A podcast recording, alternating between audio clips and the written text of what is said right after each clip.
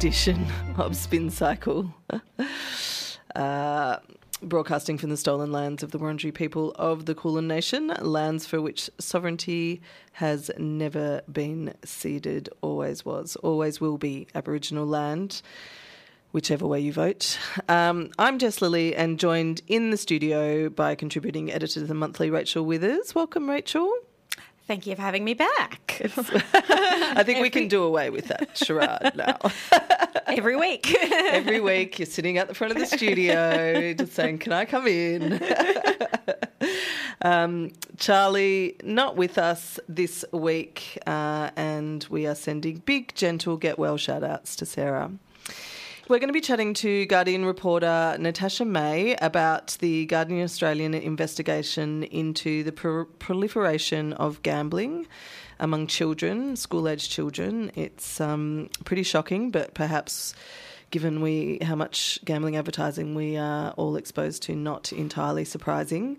Um, but first, I've been. I think I feel like you and I have um, sort of slightly separate kind of experiences with the media coverage of The Voice this week because I've been reading a lot of very interesting. I was voting no, but now I'm voting yes. Kind of op eds across a number of publications in the last few days. Um, most notably from a few First Nations activists who had previously, de- you know, declared themselves very much in the sovereign no camp.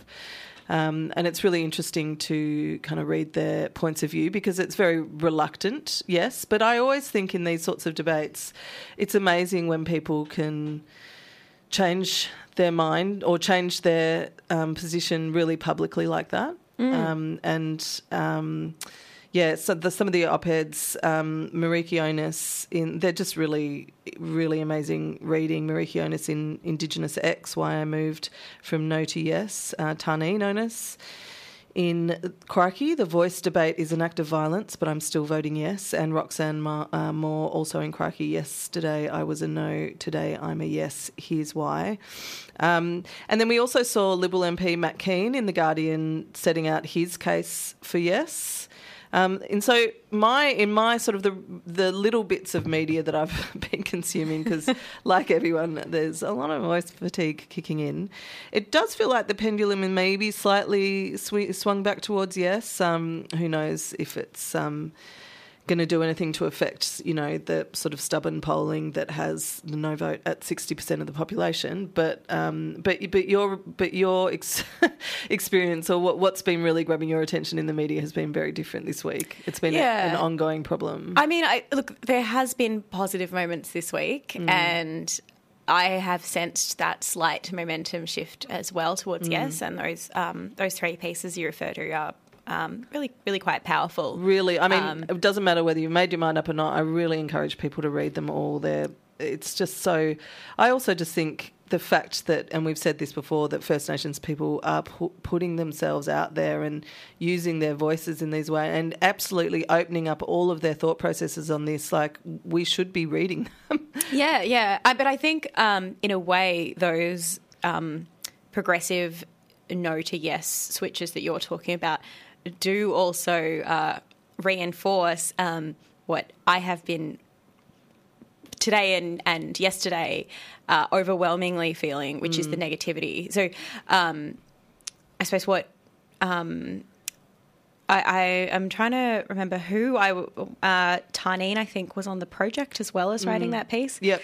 Um, and you know, her argument was that this is actually so bad now, and and this debate and the conservative no has enabled so much racism that even though they still believe that the voice is not enough and that you can't fix the colonial project with colonial tools, but that things are so bleak, um, and and you know there are neo Nazis marching in the streets. Um, they can't possibly be on be, be on exactly. the same side. yeah, as those even if they don't agree with the voice, um, it is just that is how existential this is getting, Mm. um, and yeah, it, it's it's really positive for those hoping for a yes outcome to see a switch um, with with this small group of progressive no voters. Uh, not all of them, of course. Lydia Thorpe is still Mm. very firmly no, um, as is her right. and they respectfully acknowledge that in all of those pieces as well. Yeah, but I think realistically we are still looking at a no. Yeah. Um, and even as there's been a whole range of positive news stories and some incredible endorsements this week and some really cool social media videos. There was a viral one last night. Oh, the Briggs one? the Briggs one um, with uh, Freudian Nip. Yeah, yeah, Uh, very good. It was very funny. Uh, I saw so many people sharing that on their Instagram, and I haven't really seen a lot of people sharing voice stuff. Mm. Well, I saw a lot of Instagram. people sharing it on LinkedIn, Rachel. Ooh, okay, we've reached we LinkedIn. lots of listeners, didn't we? um, but you know, I, I think uh, once again we are in our bubble here, and Mm. and the sort of um, research shows that the on TikTok, where you know the young people are, and a lot of the influence is happening. No is dominating. That Oh, really? Space. Yeah, yeah. Research is showing that um, the the videos that are getting a lot of traction. Um, are kind of like targeted at young people, no videos. Um, Mm. There is one woman, uh, Freya Leach. Uh, She's a former Liberal candidate. She's 20, um, and she's like the youth policy director at the Menzies Centre. And um, her videos are incredibly popular. I mean, she's a a young, attractive white woman, um, and you know they're very TikToky. They're you know lip syncing to things and and using like popular sounds to make anti voice content. And there was a really great piece in the ABC today looking at both sides of the TikTok campaign, the yes and the no, um, and showing some examples of the racist comments that pop up on these videos. God. Um, and they, Oh, these, is this where I saw someone say, I can't, I'm not responsible for the. Yes, that was people her. So, so you had these Mm. um, two Indigenous men, um, young men, who were making yes content, and they were talking about the racism, the racist comments, and they delete them. And then they showed some of the comments pop up under um, Freya Leach's videos, and it was really appalling stuff. Like Mm. I, I don't know if our listeners are spending much time on social media at the moment, but it's just yeah, horrifically racist. And Freya said, where- "I don't, I don't delete that stuff. I wouldn't say those things, but you know, people have a right to their opinion, and just as much as I have a right to my opinion, um, yeah. So, so you've got kind of this above board ish um, official no campaign. Um, and, you know, Jacinta Price appears in, in Freya Leach's videos. Um, but then they are enabling the really racist comments and, let, and creating a platform for really racist comments um, to fester. And um, there was research that came out earlier this year saying that um, Gen Z get uh, 26% of Gen Z get more m- most of their news from Instagram and 17% from TikTok. Yeah, and yeah. don't um, don't really um, get their news from traditional news sources. So there you go. Thanks. I had a Yeah. I had a slight sense of positivity before Rachel, and you've really bashed that out of me. the other interesting thing to look at as well is the ongoing issue of how the mainstream media is dealing with misinformation in the campaign. Not well. I mean, for a while now, this has been a problem. Uh, and and it's something that the media never worked out with Trump, uh, and still hasn't worked out. Yeah, so is- in America, the TV news broadcasters finally at the end said, We won't broadcast him live. Mm. we will vet his speeches before, you know, but most of the main news publications still just reported. yeah, I mean, it's it's said. things that politicians say get reported. Yeah. uh, you know, word for word, as they said. Dutton said. Um, Dutton said. And, you know, actually, Peter Dutton was kind of pushed on this a little bit on that kitchen cabinet episode that we talked about a few weeks ago that caused a little bit of controversy. But Annabelle Crabb said, Do you sometimes say these inflammatory things to get the headline? And he, he sort of went, Yeah. Yeah. Um, but basically, for some time now, the No campaign has been saying these outrageous things. You know, um, Jacinta Price saying that there was no ongoing negative effects from colonisation for Indigenous people. Yes. Uh, we had She got all the Warren Mundine saying the Uluru Statement was a declaration of war Yeah. on modern Australia. Um, just just ludicrous things. Um, and then we had one yesterday from Peter Dutton that was, you know, in in a way less um, overtly racist, but just like bizarre. Um, Peter Dutton said yesterday that um, that Anthony Albanese had divided the country and had ruined Australia's international reputation uh, because he refused to change the words because outgoing Qantas chief executive Alan Joyce told him not to. And this is like a this is like wow. a, a really weird thing that Dutton is quite obsessed with, which is he's he's also claimed that Joyce had all these dinners at the lodge with Albanese, and he's he said this in Parliament. It's just it's just not true. It's So he's of just setting up this notion of Albanese being a puppet PM. Uh, This is a- listening to the top like end of town. The voice is an elite strategy. thing. Yeah. Um, Yeah. There's this idea. Obviously, Qantas is the bad guy at the moment, uh, and you know, so they should be. Um, but the coalition has really sought to imply was- that it was quid pro quo that uh, the Yeah. Albanese government blocked the Qatar flights in exchange for. Um, Qantas getting on board with the voice, and yet And then you've got, and now he's saying that um, now he's saying that Albanese wouldn't change the wording because Alan Joyce didn't want it changed. It's like, wait, are we are we doing quid pro quo to get Alan Joyce to support the voice, or is Alan Joyce actually running the show? But like, it was just one of those really, really bizarre, wacko things to say. Absolutely no basis in fact. Um, it was reported as as these things are. Um, the Australian reported it straight. Um, you know, Albanese listening to top end of town. Um, the Guardian did correct it, um, but, But it is- repeated it. But well, I mean, as did I in my column today. But Mm. uh, like, I have the freedom because my column is is you know my opinion to say like he said like his lies have reached like an absurd new level. The Guardian did point out that Alan Joyce was not on any of the working groups that decided the wording of the referendum. That was constitutional experts and Indigenous leaders, um, and you know said uh, you know he made this claim um, without evidence, alleged without evidence. Um, but there was a bit of an argument on Twitter. Sorry to talk about Twitter again, but a bit of an argument. You know, someone said, um, "This is a lie." Dutton straight up lied here and has zero evidence to back this claim, and it should have been reported as such. And the Guardian, actually, the Guardian reporter came and defended themselves and said, "Here is where we say um, alleged without evidence, and here is where we say Joyce was not on the working group." But the, the fact is, what is the media supposed to do with these ludicrous claims that are getting more and more outlandish? But Peter also- Dutton is well- saying, really, this this is not you know a racist claim necessarily, but it is just bonkers. And But it it's is- happening. That it, it happens every time there is a bit of positive.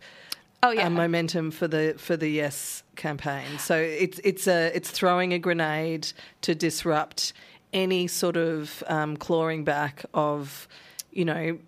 So then, so then everyone has to respond to that. It just sucks the oxygen out of any of the kind of positive debate. Yeah, and, and look, sometimes I ponder as someone in the media whether I should give it any more time. Mm. Uh, I don't necessarily worry too much about amplifying it because my platform is much smaller than, say, the I think people know where you stand. Yes, Rachel. yeah, but but in terms of amplifying it, like, is it worth going over a claim that sort of wasn't a headline, but well, well, it was on the Australian, but um, wasn't necessarily it wasn't just enterprise level uh, colonization. It's had- important to point out when they're lying. yeah, I you know, think it especially is. if no one else is. I think it is, but you know, why has the media not figured this out yet? I will say, in the last um, week or so, I've noticed.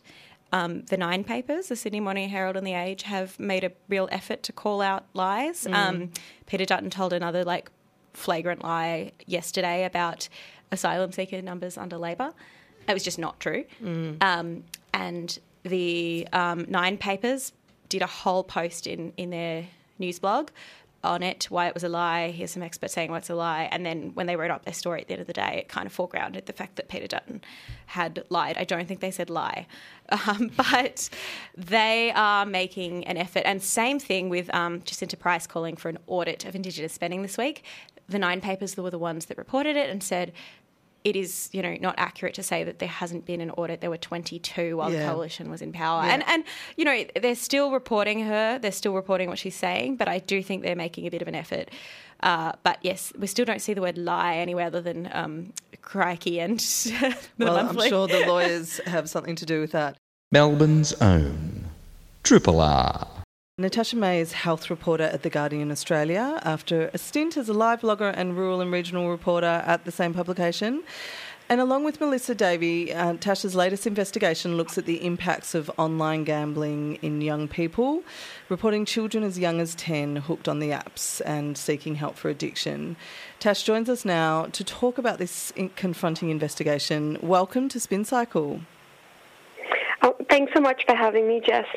It's so great for you to join us. And um, this report uh, I guess this investigation appears with a bit of a sad inevitability given there has been a lot of hand wringing for a long time over the impacts of, you know, gambling advertising, there was um, the You Win Some, You Lose More report um, released by the government earlier this year.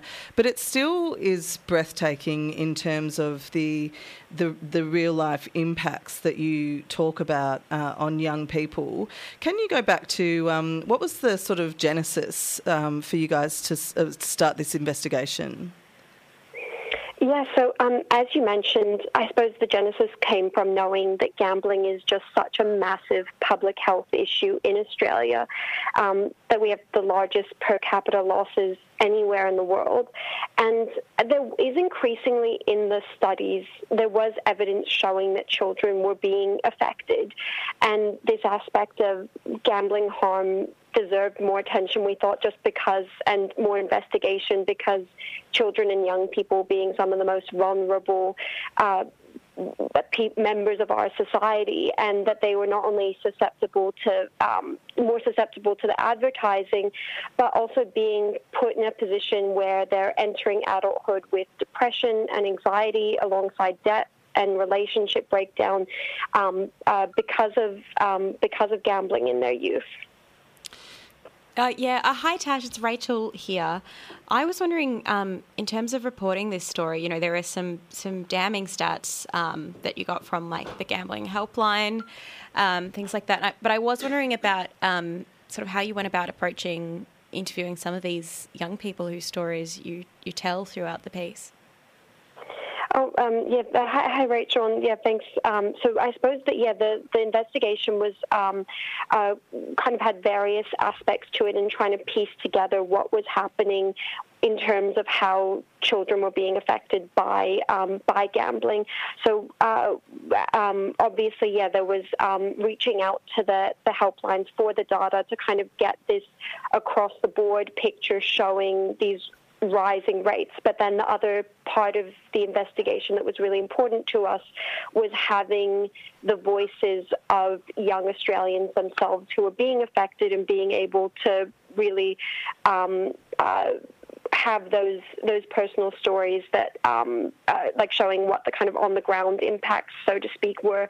And so, um, yeah, my editor Melissa Davey um, did reach out to um, uh, posted on Reddit asking people to come forward and share their stories with us. And so this um, this came from the young people themselves volunteering to um, to share these stories with us. And obviously, um, I, I, think there's a lot of shame sometimes that people feel around mm. Um, around admitting to having um, uh, to having gambling problems. So uh, yeah, it didn't take lightly the fact that they were coming forward and um, and yeah, being um, uh, being vulnerable and uh, and honest about these experiences.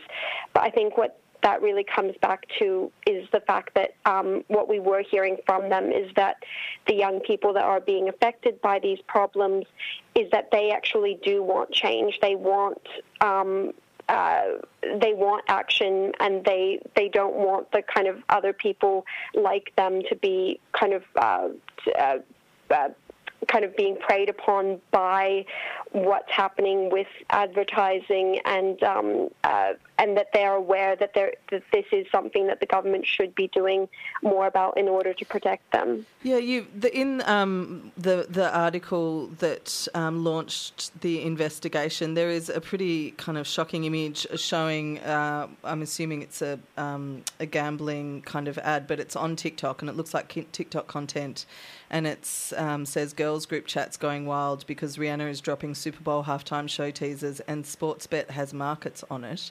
Uh, but there's a gamble responsibly um, uh, number on it. So very clearly ta- targeting young, a very young demographic on their social media. Um, platforms bypassing any kind of parental control. What were some of the more alarming things that you heard in the interviews that you conducted with with young people and their families?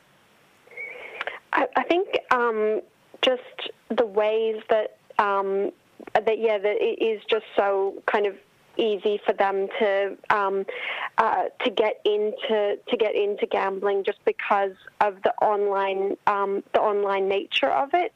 Um, and I mean, there was.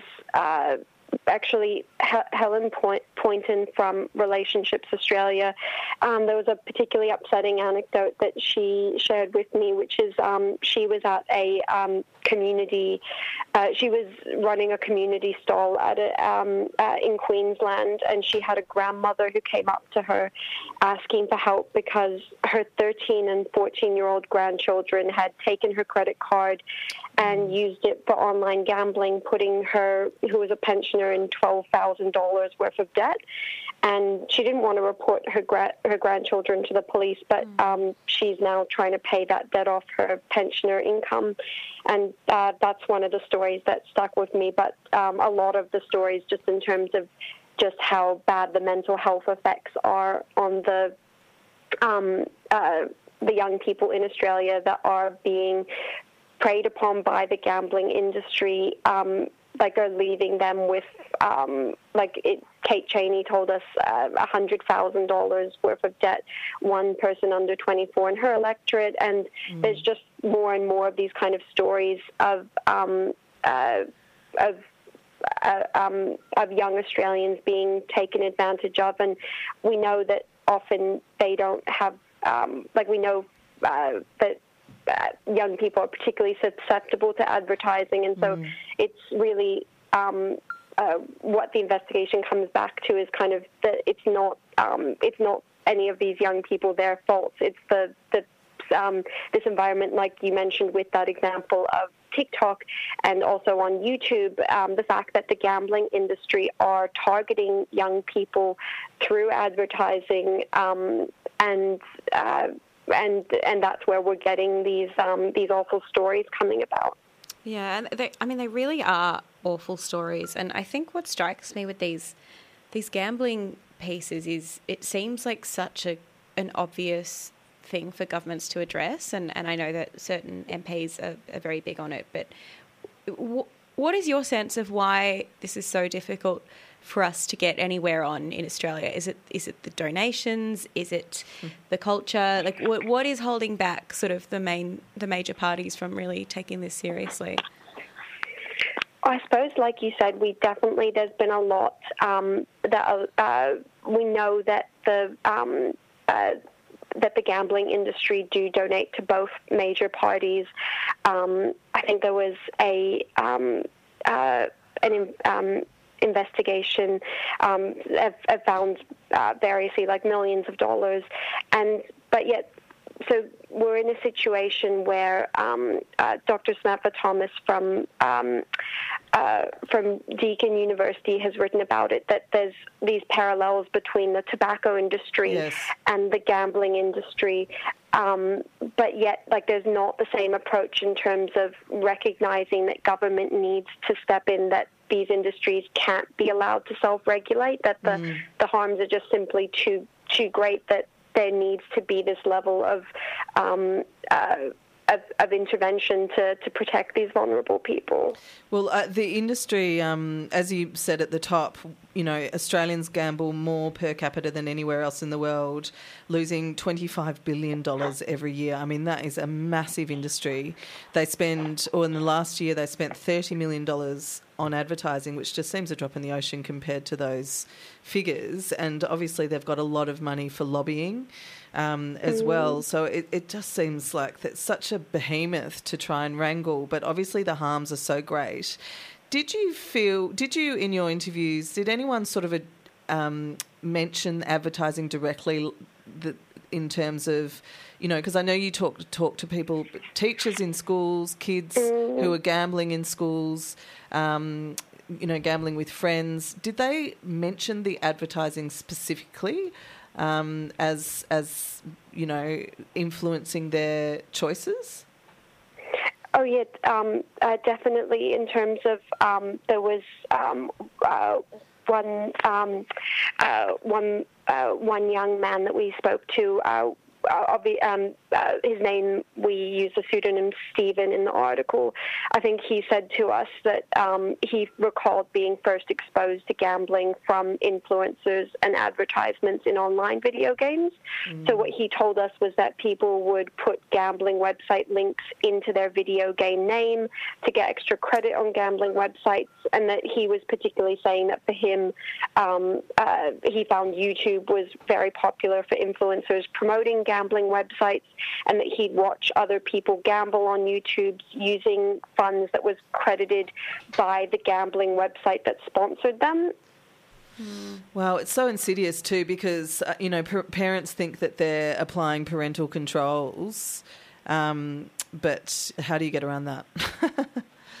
Yeah, I mean, and in terms of what we uh, like, just speaking to um, speaking to young people as well as speaking to the experts, there's kind of a variety of because it's um, uh, I suppose because the issue of young people gambling as well hasn't been that um, uh, um, uh, is is something that um, yeah, hasn't been that um, uh, widely recognized.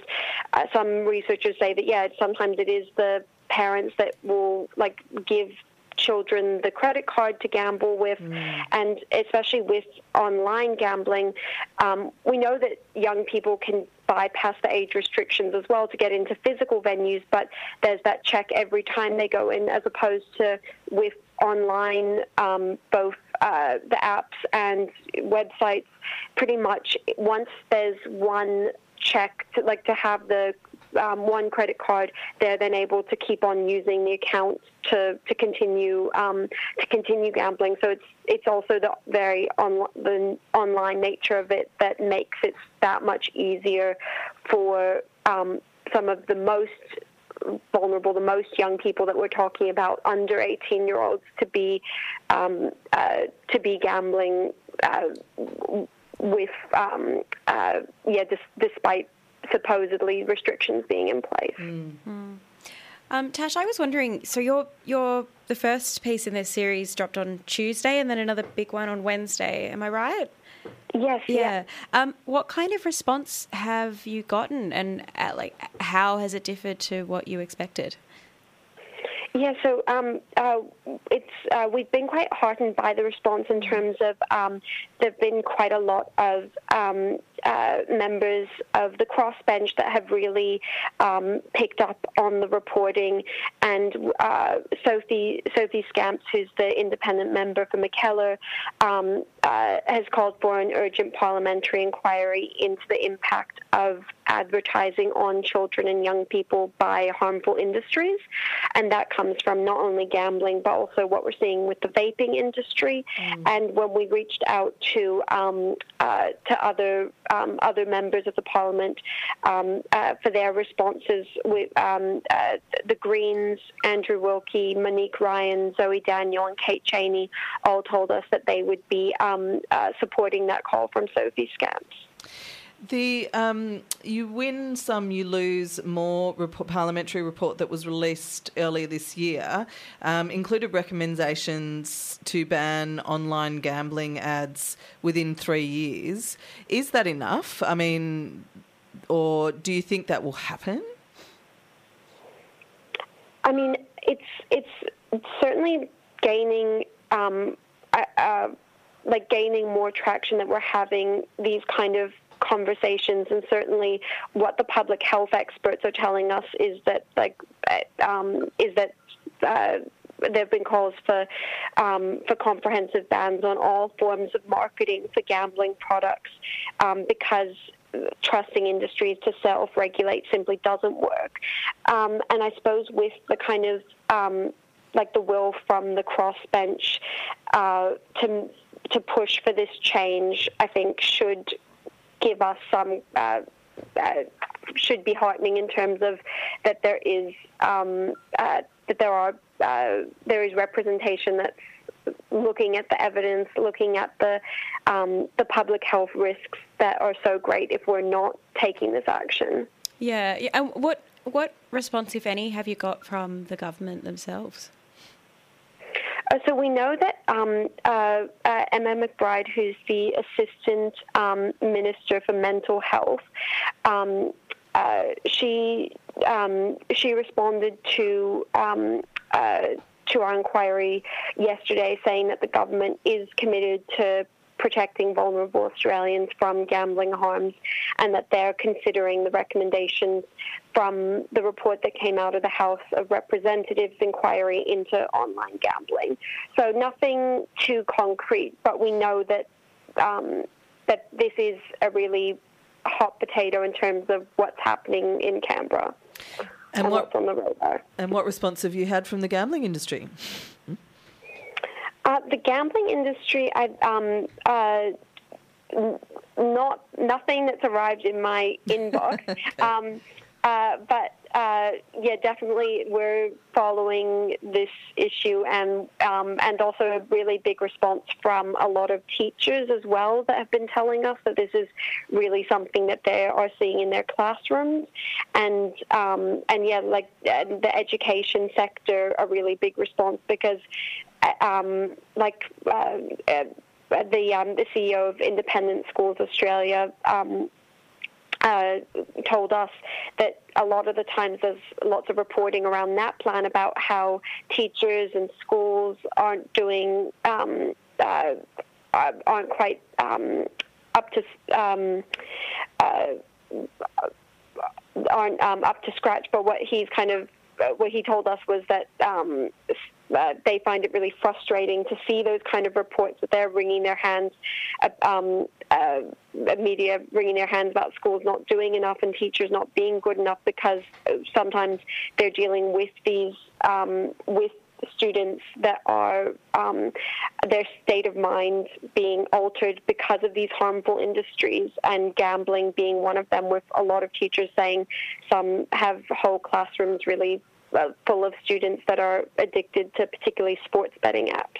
That's insane, like whole classrooms. And that brings another, sort of raises another aspect of this, which legislation and, and regulation is one thing, but education seems to be incredibly lacking. If parents are unwittingly or, or consciously giving or allowing children access to their betting accounts, unaware that it could lead to a serious addiction. There's, and also, if schools are unable to control children who are using their phones before, during, after class because they're on gambling apps, there seems to be a, an absolute education vacuum on this subject.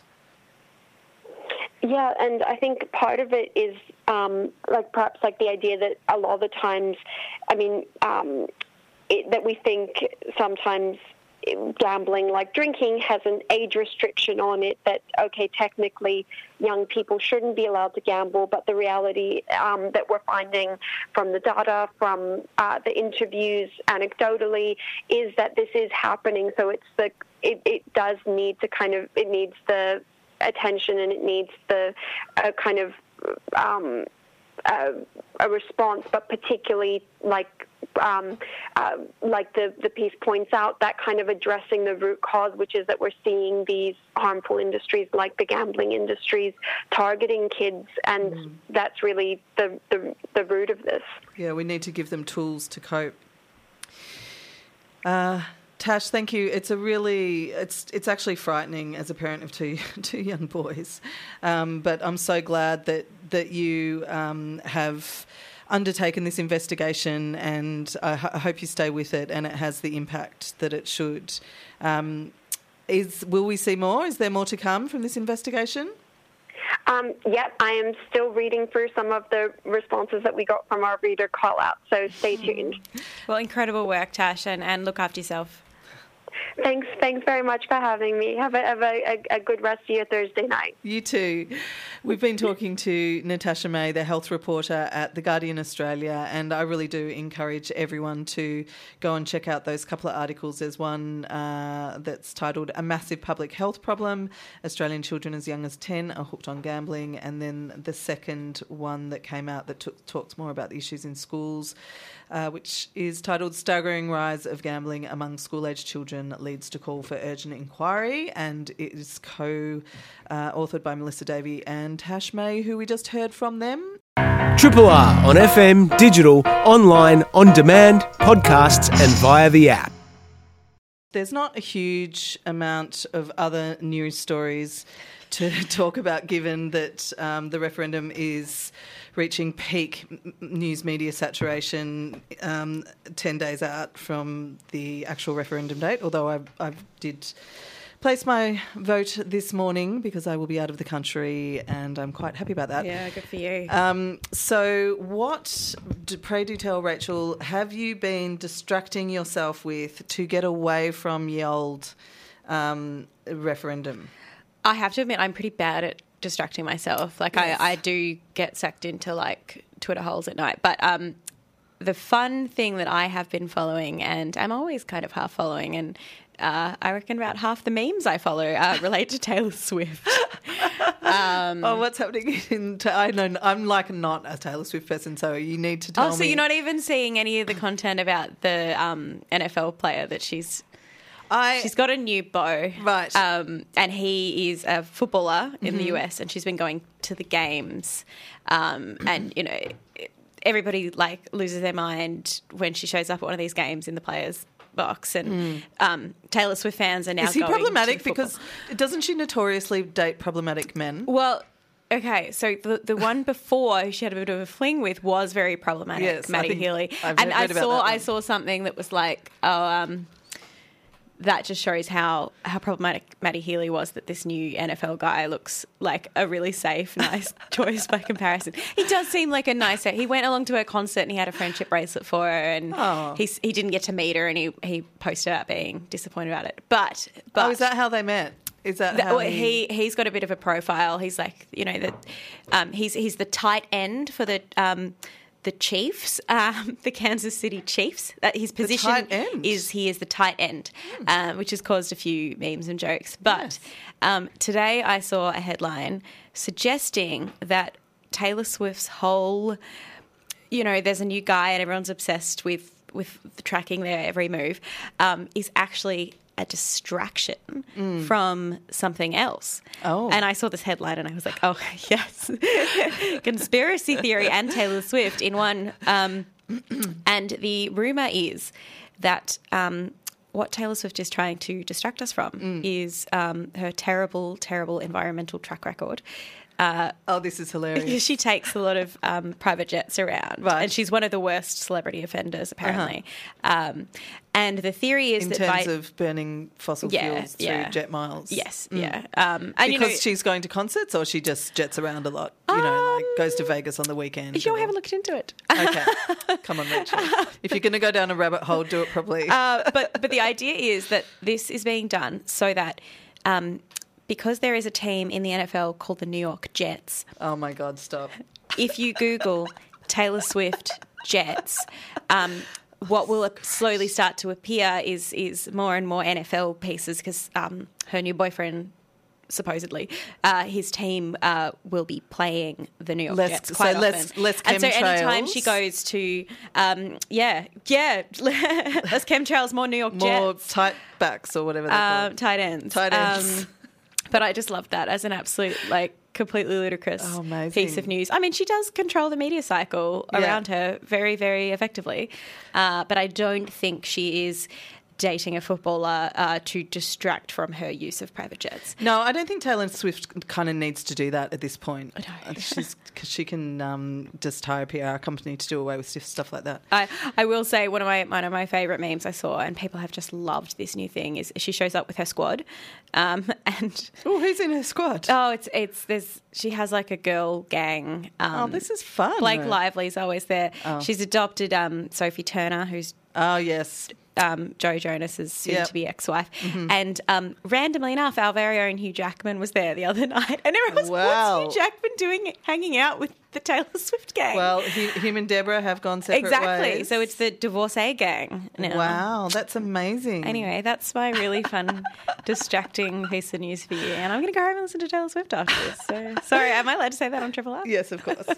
um, well, I have also been obsessed with like a, a, a blonde American woman who wears a high ponytail, but for, for a very different one. I I watched the um, Elizabeth uh, Holmes documentary on um, Binge. So she was the founder of Theranos, which was supposed to was this kind of um, tech health, science um, tech company that was supposed to revolutionize the way that you give blood. And she invented this kind of thing that was supposed to be able to just take from two drops of blood, this tiny thing would just prick your finger, two drops of blood, and it could run tests, thousands of different tests, and you were going to be able to prevent death and all this sort of shit.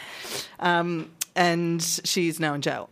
for nine years for defrauding investors.